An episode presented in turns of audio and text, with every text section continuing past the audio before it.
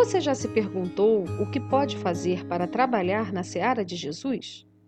Olá, bom dia, que a paz do Mestre Nazareno invada os nossos corações nesse instante. Sou Melissa dos Santos e começa agora mais um Café com Espiritismo.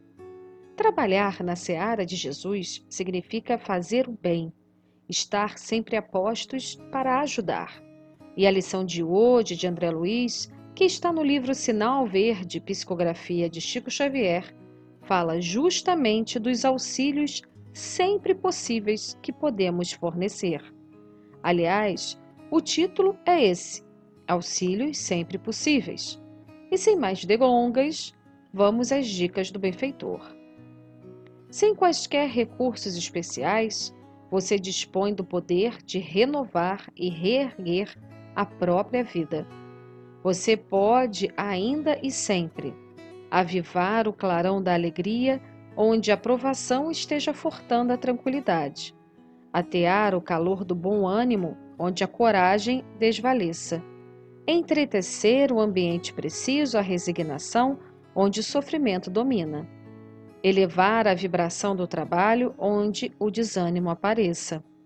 Extrair o ouro da bênção entre pedras de condenação e censura, colocar a flor da paciência no espinheiro da irritação, acender a luz do entendimento e da concórdia, onde surge a treva da ignorância, descobrir fontes de generosidade sobre as rochas da sovinice, preparar o caminho para Jesus nos corações distantes da verdade. Tudo isso você pode fazer simplesmente pronunciando as boas palavras da esperança e do amor. Mais um texto necessário de André Luiz. Necessário para lermos e relermos em vários momentos da vida. Muitas vezes esquecemos da nossa capacidade de fazer o bem e assim auxiliar no trabalho da seara de Jesus.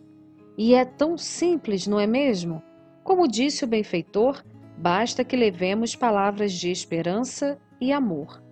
Interessante observar também que André Luiz abriu a reflexão com a seguinte frase: Sem quaisquer recursos especiais, você dispõe do poder de renovar e reerguer a própria vida. Sabem, falamos muito da caridade para com o próximo, que é importantíssima. Mas esquecemos da caridade para conosco mesmo. É preciso e necessário que essas palavras de amor e esperança também sejam faladas para nós. Que a gente mentalize, ore, medite sobre a beleza da vida, reforçando a força de Deus no nosso interior. Buscar ser otimista, principalmente nos momentos mais desafiadores. E ter a ciência de que, como dizia Chico Xavier, embora ninguém possa voltar atrás e fazer um novo começo, podemos começar agora e fazer um novo fim.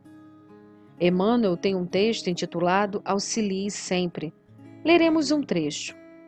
Nele, o benfeitor diz assim: Recorda que uma frase de boa vontade e um sorriso fraterno podem fazer sol e paz em muitas vidas. Consola e a consolação aos outros se fará música adentro da tua própria alma. Levanta os caídos e serás sustentado. Reparta o teu pão com amor e o amor do próximo abençoará o pão que te alimenta. Através das próprias lágrimas, inflama a alegria no peito dos semelhantes, e a alegria que acenderes te aquecerá o peito gélido. Ora no silêncio da coragem, contemplando as estrelas que fulguram além da sombra. Todo nevoeiro chega e passa, em breves horas raiará outro dia. E as migalhas do bem que tiveres semeado ser-te-ão fartas colheita de luz. Auxilia sem perguntar, auxilia e segue, auxilia sempre. Lembra-te de que o Divino Mestre passou pela terra, amparando e perdoando, auxiliando e servindo, e nas horas derradeiras do seu apostolado de amor e luz, aceitou o sacrifício e a morte na cruz. flagelado e aparentemente vencido, mas de braços abertos. Que assim possa ser, e até o próximo podcast Café com Espiritismo.